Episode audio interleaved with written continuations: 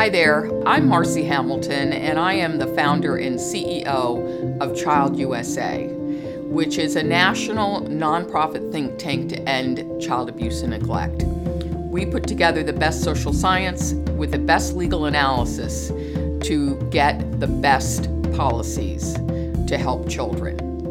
We are interested in ending child sex abuse, child abuse, uh, including both physical and emotional abuse, uh, and also child neglect, failure to feed, failure to educate, failure to provide medical treatment. This is what Child USA focuses on, and this is our podcast, A Voice for the Kids. It's time for children to be paid attention to. And what we at Child USA are doing is putting children at the policy decision table. Uh, and so I hope you enjoy these podcasts. Um, there was some of the leading experts and interesting thinkers in the country on the civil rights movement for children. Thanks. We are delighted today to have uh, Dr. Paul Offit uh, of Children's Hospital Philadelphia and the University of Pennsylvania Perelman Medical School join us. He's a pediatrician specializing in infectious diseases and an expert on vaccines, immunology, and virology. And let me tell you, that's an understatement. He's one of the top people in the world on these issues. Uh, he's the co inventor of a rotavirus vaccine, uh, which has saved hundreds of lives every day worldwide, uh, and holds the Maurice R. Hilleman Professor of Vaccinology and is a professor of pediatrics. I, you know, this is a man who I got to meet um, about 10 years ago uh, through Rita Swan. And Rita Swan is the leading person in the country who's fought to get children vaccinated uh, and to get rid of religious exemptions. Child USA started as um, uh, the project that I was taking the statute of limitations issues and child sex abuse issues into a nonprofit. And she was getting ready to retire. And so Child USA stands for Children's Healthcare is a Legal Duty, and that's directly from Rita. Uh, and Paul Offit wrote the book on Rita called Bad Faith, uh, and I highly recommend it to everybody.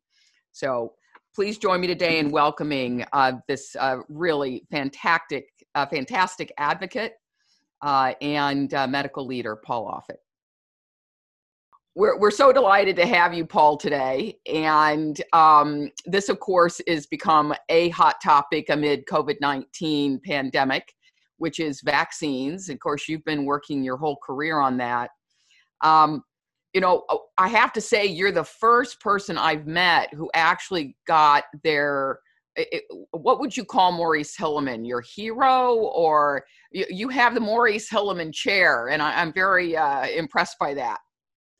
Well, he's certainly a hero um, and, and a mentor, and in some ways a friend. I mean, he yeah. was, you know, I, I knew him um, when we first approached Merck with you know, the strains that we thought could be a rotavirus vaccine was when I first met him. So that was around 1990. And, and so then I knew him for the basically the last uh, 15 years of his life or so.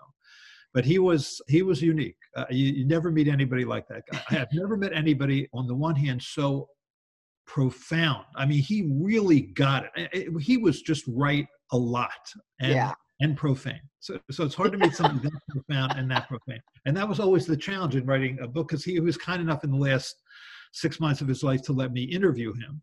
Um, mm-hmm. Um, and and you know and so i you know to the extent he let me do that i i, I recorded him but because i wanted to be accurate about the quotes but it's probably you know you're always struggling with because he cursed all the time you know do you, actually put that word in there? Do you do sort of the you know the rosemary wood expletive deleted? You know right. do you do the ellipsis? I mean what do you do? And so i ended up just putting it in there. So i ended up it's probably the only book that has like the phrase polymerase chain reaction and the f word in the same sentence. Well i loved i, I really uh, so the the book uh, that uh, paul wrote about Maurice Hilleman is vaccinated um, one man's quest to defeat the world's deadliest diseases and w- what's so amazing about this book is first of all the subject that what he did for us and none of us had any idea um, but um, but also, I, I really feel like we should mandate that every American read this book to really understand that um, vaccines have saved millions of lives. Uh, I, I, just, uh, how is it that his name is not one that we're chatting about, you know, on uh, all the cable news channels now?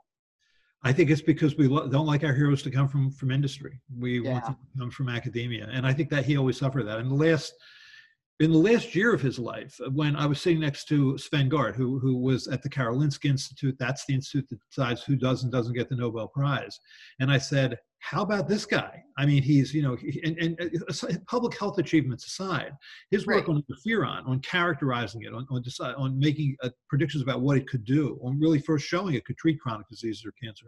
Um, his six papers in Proceedings of National Academy of Sciences were groundbreaking papers. I mean, and so you don't you don't get Nobel prizes for public health achievements, but you do get them for technological achievements, and that was a technological achievement. And why not him?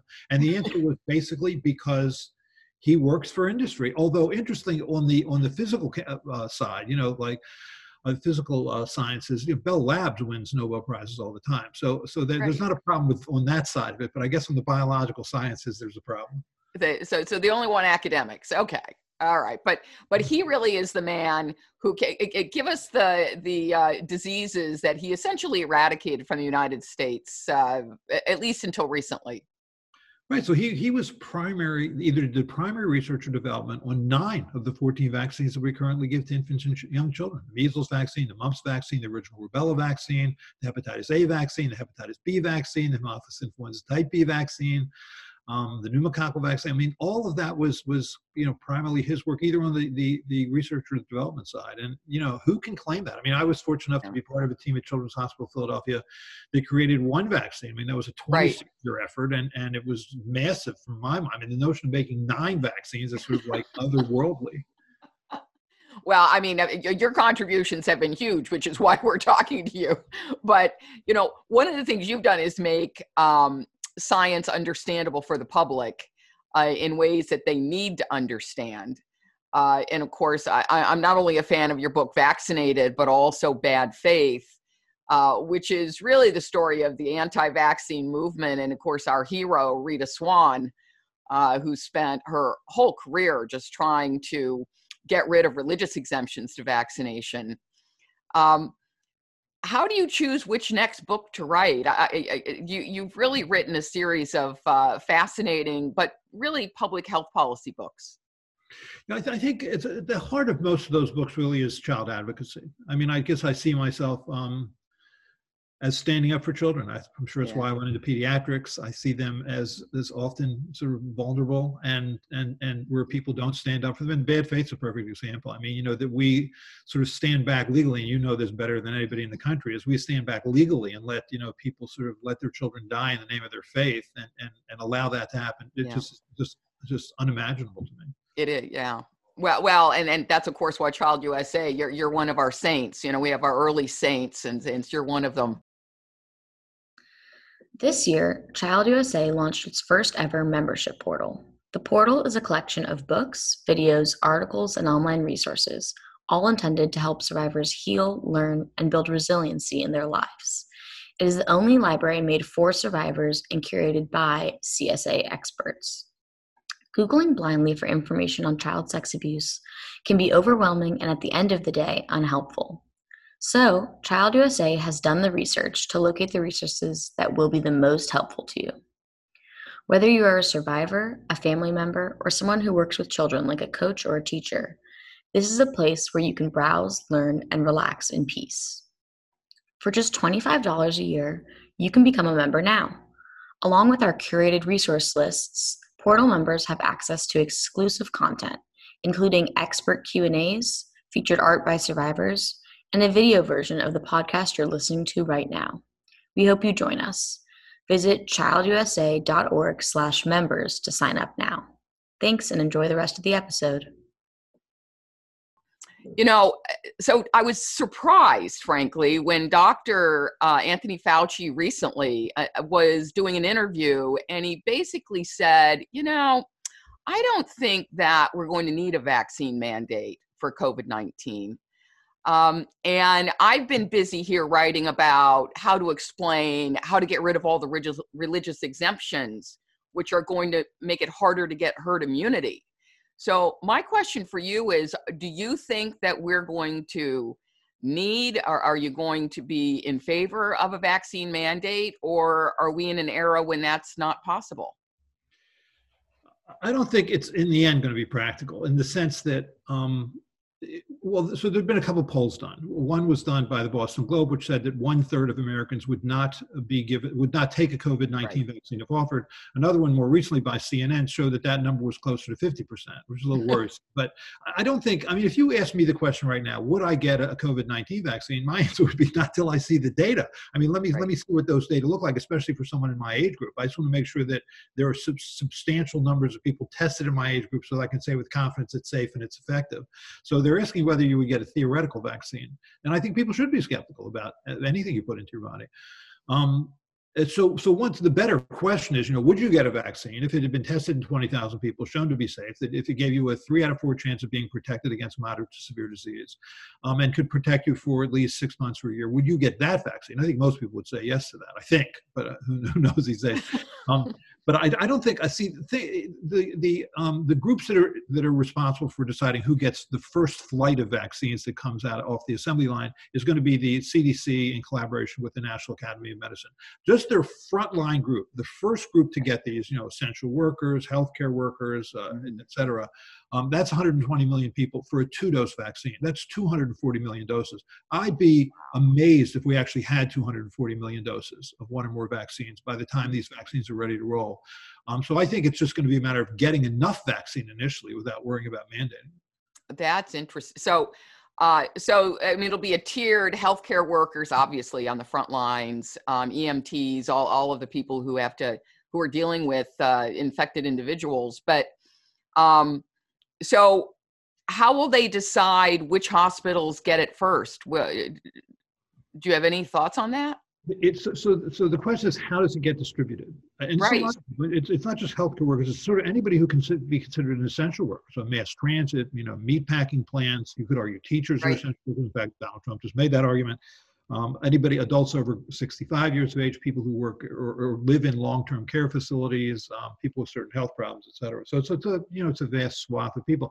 How do you how do you identify how do you get the vaccine out first out, out from from warp speed which is basically located in dc how do you get it out from there and then into the hands of the public? And and it's going to be through the department of defense as the original distributor. And then my understanding and it's going to be free of charge the vaccines are mm-hmm. free um, and then it's going to go to to at least doctors offices and multi sort of large chain pharmacies. And then, then the question is, what are the other points of care where this is going to be distributed? Because you're talking about distributing it to 120 million people. I, I, just think this is going to be a tour de force. And this is the same administration that can't distribute face masks. So yeah. some have to be stored at minus 80 degrees centigrade. So I think uh, it's going Brutal. to be an enormous challenge. It, and and what's what's your betting uh, on the uh, on the timing of a tested and effective vaccine coming out? I think it's possible that we could have a tested, effective, and safe vaccine by the first quarter of next year. Okay. I think that's assuming everything worked well. I think that's mm-hmm. possible. But but for those of us who are not on the front lines, you know, we're basically living COVID in a bubble uh, called our home. Uh, the um, uh, you know we're going to be farther down the line, so we really are talking about another year of wearing masks? I think it's probably right. Probably by the end, if you, the, the, earliest would be the end of the year. And then the question is, what percentage of the population really needs to be vaccinated before you can say you've stopped spread? And right. it, it, depends on two things. One is the contagiousness of the virus. Two, the effectiveness of the vaccine. If you assume a vaccine is 75% effective, which would be great, I think everybody mm-hmm. would be happy with that. Um, then you probably need to vaccinate about two thirds of the American population. Wow and if if kids are spreaders or super spreaders you need to vaccinate them too right? And they're not going to be in the on, on the first round. In fact, all the phase three studies that are now going, these large prospective placebo-controlled studies, none of them that are U.S. based involve anyone less than 18 years of age. So th- these vaccines are going to roll out before kids are ever tested. And I think it's only going to be after they're they're they're approved or, or licensed that you're going to see studies done in children. And those studies are going to have to be done in children. You you can't right. give it to children and say assume that the studies you've done so far are relevant to children. You don't know that. So wow. Wow. So so so people who are saying I don't vaccinate my children generally are definitely going to be saying I'm not going to vaccinate them until all these you know proper tests are done. That's a that's that's a lot of time with your uh, child at home uh, or wearing a mask or, or, or however else we're going to uh, to handle this. so, what do you think about kids going back to school this fall? Is it can it be done safely? I, I guess it depends on the area. One, I mean, if you're in an area that's still on fire with this virus, I think it's going to be really hard. It just depends on what the, what the school's willing to do. I mean, you, you have to you have to have these kids wear masks. I mean, anybody over two can, in theory, wear a mask. You have to separate them if you can do that in the schools. I think you when they come into school, you have to bring them in in shifts. I think you have to worry about how you're transporting them to school. You know, in, in sort of a crowded bus. You really can't be that. Um, and so I think it's going to be really hard. I mean, look what's happening at, on college campuses right now. Like in North Carolina, Chapel Hill opens up, 13% of the, their students are infected, and so they close again. And I just, I think what we're asking those students to do, quite frankly, is impossible, and we should just stop asking. You're yeah. asking them to not be a college student. I mean, to not right.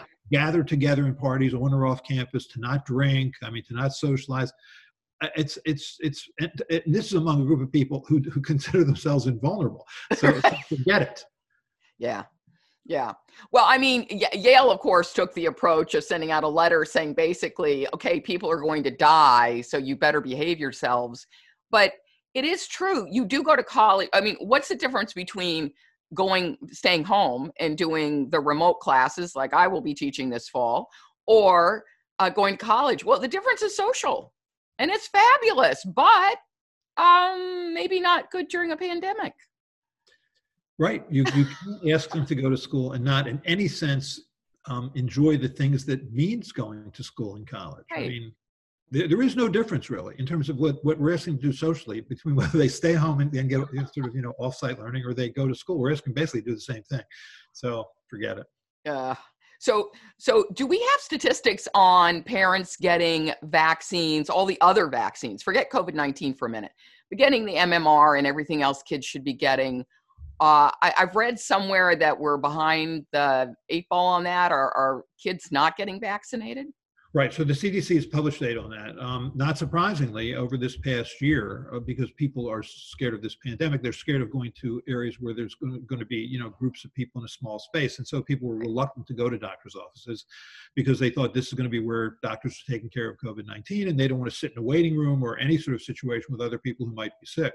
So they didn't go. So as a result, the incidence of measles-containing vaccine is way down. The incidence of pertussis vaccine is way down, and and so we will head into this winter now with um, with a more vulnerable childhood population. That said, there is a countervailing force, which is social distancing and masks. I mean, if we continue to do that through the winter, that actually probably will it will work against measles spread or against whooping cough spread, and frankly against flu spread. I'm really curious to see the flu numbers this year because you could argue. I mean, last year influenza caused 780,000 hospitalizations and 60,000 deaths. It was, it was a pretty bad flu year, but not a crazy bad flu year. Um, if we wore masks and social distance last year, the same way we're doing this now, and we didn't really start doing this till sort of March, April, um, I think we would have dramatically reduced flu incidence. And so we'll see. We'll see what happens coming into this next year. And and the common cold. In the common cold too. I mean, it's the same thing. So, so we may be wearing masks for the rest of our lives. Well, you know, in in uh, Japan, for example, if you're ever in Japan in the winter months, they they wear masks. It's, I love them. Thought that was silly, but maybe they're not. They, got, they, they get it. Well, if you're walking around on Penn's campus last year, before any of this happened, I mean, you knew the the kids that were from China and from Japan because they were wearing masks, and uh, and and also they would have um, parasols to protect them from the sun. They're just, I mean, really smart things to be doing that we weren't doing, and now apparently we're catching up. I mean, do we do we have statistics on mask wearing yet? Is that uh, I mean, it, it seems to me people are doing a pretty good job, but there are plenty of places I'm not seeing masks there's plenty of places where they're not doing. If you look, for example, when the Georgia high schools go back, and you see everybody crowded in the halls, none of them, none of them are wearing masks. I mean, first of all, it should be the teacher that goes from classroom to classroom, not the students that go from classroom to classroom. Right. It's easier to do it that way. You have a less crowded hall. But that's just a simple thing. And then when one of the uh, school superintendents in Georgia said, "Look, we just can't mandate this." I mean, you, you, presumably you have dress codes. I mean, there are things that are mandated. People aren't walking around in bathing suits. I mean, I, I don't think they would be able to do that. So just have people wear a mask. I just don't think it's that hard to do this. I don't either.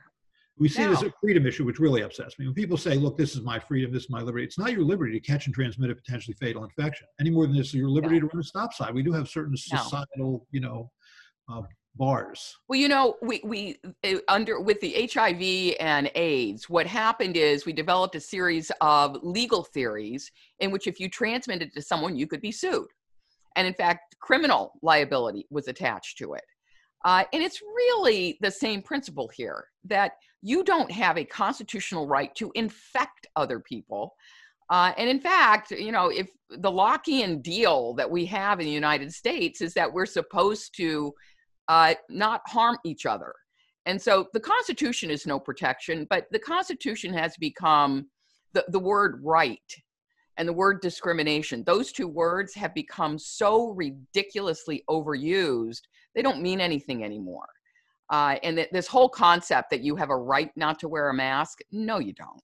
That's just silly. I mean, and and uh, you know, you really don't have a right not to take a vaccine if it's in the interest of saving lives.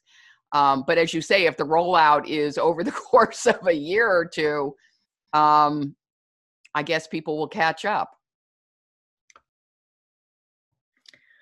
On October 22nd, join Child USA for our fourth annual awards ceremony. This year, the event will be 100% virtual, but that doesn't mean that it won't be a night to remember. With your ticket purchase, a fun, festively wrapped party box will be delivered to your address to enhance your live viewing experience. The party box includes an artisanal charcuterie spread, handcrafted chocolates, an exclusive Child USA stemless wine glass, and much more. Join us for this inspiring and uplifting event from wherever you are in the world as we honor a handful of heroes who have made strides in the arena of child protection. Visit childusa.org slash annual event 2020 to get your tickets now. That's childusa.org slash annual event 2020. Thanks and enjoy the rest of the episode. The, the good news is there are three things working against the virus natural infection, which does provide immunity that appears to be protective. Um, two is the vaccine, and three is hygienic measures. You know, we are not helpless here. You do have hygienic measures that you can use, so that does matter. This is it is a respiratory virus. I mean, if you wear a mask, you're going to be less likely to transmit it and get it. Uh, it's not that hard. And, and you really can wash your hands like your mom taught you to. You can. It, it really can be done. I think we should, frankly, to be perfectly honest, with all the talk about testing, I don't, I don't think we're going to test our way out of this this pandemic. I think just assume everybody you come in contact with is either asymptomatic or pre-symptomatic. Just make that assumption. Wear a mask, stay away from them, and then, and then forget all about all the testing. I think that's exactly the way to think about. I mean, I mean that's my assumption that everyone is because everybody is. In fact, including me, if I don't even have symptoms, who knows? Who knows? That's the problem. Yeah. I mean, it's, uh, but so, well, let's talk about your um, your latest book, which is Overkill, which is a great name. Uh, when modern medicine goes too far. So, and I, because I want our listeners to understand that you are a straight arrow. You're the guy saying, look, sometimes medicine screws up and sometimes it saves our lives. Um, and vaccines are a big part of saving our lives. But uh, give us an example from your book Overkill, which I really enjoyed, uh, of when is it that medicine really isn't helping? Right. So, so the book represents about 15 different situations in modern medicine where there's clear scientific evidence, abundant scientific evidence that we shouldn't be doing something, but we do it anyway, uh, largely for a variety of reasons inertia, money, whatever it is. But I think the one that probably, the story that probably people will find the most surprising is you don't need to finish the antibiotic course. I mean, this is so drilled into everybody's head. But, but you know, we don't do that for other things. I mean, when you have um, pain, you you you get pain medicine so the pain's gone. If you have asthma and you you have difficulty breathing, you take a bronchodilator till the asthma, till the, the breathing difficulty is gone. Why do we determine a predetermine? Why do we predetermine a length of illness for for a bacterial infection? So, for example, if you have a kidney infection and you have pain in your back and you have bacteria in your urine and you have white blood cells in your urine and you have fever, and then you you know you you take an antibiotic and say two or three days later your pain's gone, your fever's gone, there's not bacteria in your urine anymore, there, there's no white blood cells in your urine. Why do we continue to treat?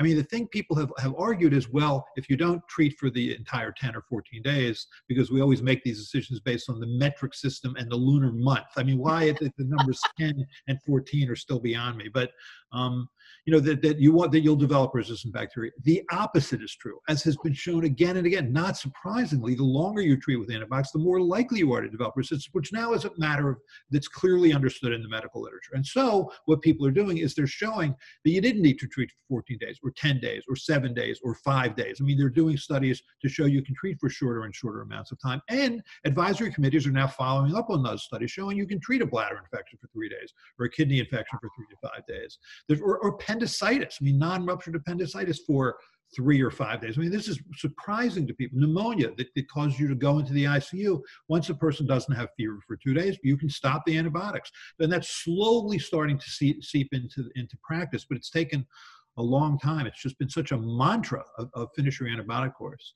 Right. Well, no, and once I read that, and I was talking to my mother because she had uh, a chest infection, I was like, well, how many days you been taking? She says, well, I'm on it for 14 days, no matter what. And it was making her feel lousy. I was like, hmm, I have a doctor who actually might disagree with that. so, I mean, the the key is how how do we get the public to understand the good science, the best science for everybody's best health? I mean, that's the I think that's our biggest challenge right now.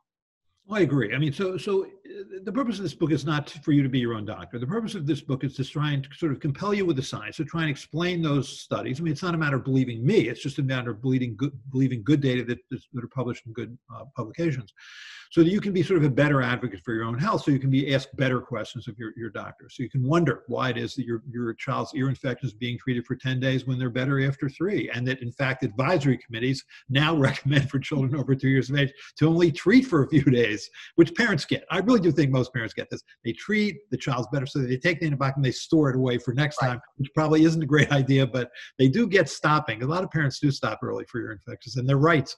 Yeah. Yeah. Well, I mean, and then they're also parents and they have 14,000 other things to do. and if the kid's not complaining, it really is easier not to treat as someone who did have two kids, um, now adults. So, um, you know, we are honoring you at our annual event this year, our ceremony, which will now be virtual, red carpet and all. Um, with the Public Educator Award. And really, I don't think uh, anybody deserves it more than you do. It's just, it's, uh, you, have just done such amazing work on um, helping us all to be better uh, with our children, but also with understanding the science. What is, uh, it, could you tell us a little bit about the rotavirus vaccine and, and how many years did that take? 26. 26 so give us a little bit of the roadmap on that. I, I, that's a long time. Yeah it's it's um it's a long time although it's not all that unusual. I mean the, the average length of time it takes to make a vaccine is about 15 to 20 years which is why this vaccine which is probably going to be made in no longer than a year and a half year and a quarter it's just uh amazing. And there's reasons, there's there's good reasons for why it's so fast. But um, no, the, the, the rotavirus effort is, is as always. I mean, you you when you enter the field as I did in 1980, you know, you you you, you there's a, a wealth of, of literature, medical literature that's been published that, that that informs you about how to move forward. And then you, so you, that's the old line, right? You see farther because you stand on the shoulder of giant giants. That's Isaac Newton. And um, and so you have that. And then you have these just these, I love the scientific collaboration. I mean, for the 26 years that I did this, I really loved the international scientific community where people couldn't give help other people understand their data you know more quickly enough it's just we all loved sharing data and try because we're all involved in the same process which is trying to understand what about this virus makes you sick and what about this this virus induces an immune response which protects you from getting sick again knowing mm-hmm. that this was the virus that's killing 2,000 children a day in the world. Um, arguably, arguably the biggest killer of infants and young children in the world. It's actually why Bill and Melinda Gates got into vaccines because they'd never heard of rotaviruses. Bill Gates had never heard of rotavirus, and here was killing 2,000 children a day. So that was his, actually his initial thing was rotavirus. Wow. He served as a real pull mechanism for that vaccine. Um, and so it just it was just fun. I, you know, you're trying to to solve this thousand piece puzzle, and you just get a little piece every day, and it is an international effort. And it ended in fact, I mean, it ends up that you know we, me, Stan Plotkin, and Fred Clark were the sort of co-inventors of this uh, this vaccine, the Rota, the RotaTeq vaccine. But you know, but it's really all of us that did it. It was the hundreds of us throughout the world that did it, mm-hmm. and it's we all weren't uh, given the same level of acclaim. It, it, what a process!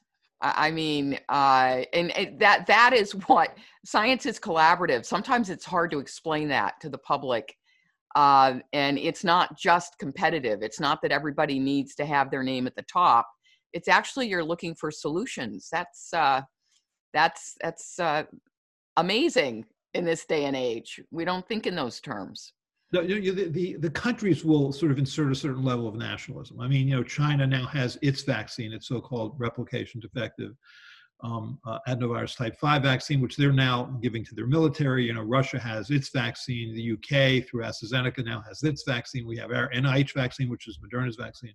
Um, so there's a level of nationalism that, that is unfortunate that sort of gets that's overlaid on this because it's irrelevant. It really is. I mean, the, the best vaccine should be the, the last vaccine and, and wherever it comes from. Yeah. Yeah. Well, uh, we're really looking forward to honoring you on October 22nd, mm-hmm. but um, please keep showing up on CNN because uh, the minute I hear your voice, I turn it up and I'm like, now there's a voice I can trust. That's that, that's a good thing. I appreciate that. So what what's are you working on another book? You're prolific. I am. I'm working on a book uh, called The Learning Curve, um, just about um, uh, sort, of, sort of how you can make the best medical decisions in an age of uncertainty. I mean, learning basically from the tragic lessons of the past, because I'm telling you right now, there has never been a medical advance that has not come with a human cost. And I worry that that may also be true here. I mean, when you, when you see, for example, some of these companies will do like they'll they'll publish something in the New England Journal of Medicine or Lancet where they've tested 10 people or 15 right. people, and then they talk about how they're in the midst of making tens of millions of doses. I mean, hold on, because uh, believe me, nature gives itself up slowly and grudgingly, and invariably with a human cause. There's a lot to learn here. This has been a difficult to characterize elusive virus that's had many surprises. A lot of these early vaccine strategies, Moderna's, Pfizer's, uh, J and J's, AstraZeneca's, the Chinese group, the Russian group those are all strategies that have never been used for a commercial product before. So you have a difficult virus that you're countering with with a vac- with vaccine strategies that have never been used to make vaccines for. Let's assume we're going to learn some things over the next two years we wish we knew now. So there's a level of humility that's sort of lacking, I think, in this, and I think that does make people uncomfortable, understandably so. Yeah, it's uh, well, uh, we'll see in October where we are, and then we'll see a year from now where we are. That sounds good. Paul, thank you so much uh, for chatting with us today. Uh, and uh, I, I, just always love talking to you. Thank so you. Thanks for all you do. Stay safe. Okay. Take Bye. care. At our annual event, we will also be honoring uh, Jim DeRogatis, who is the journalist extraordinaire who broke the R. Kelly story who's actually a music journalist uh, and saw what was happening and then turned it into something of a mission, which was a mission for the victims. We will be honoring him with the Voice of the Voiceless Award. And uh, I know you'll find the podcast with him fascinating. He's just a fascinating individual.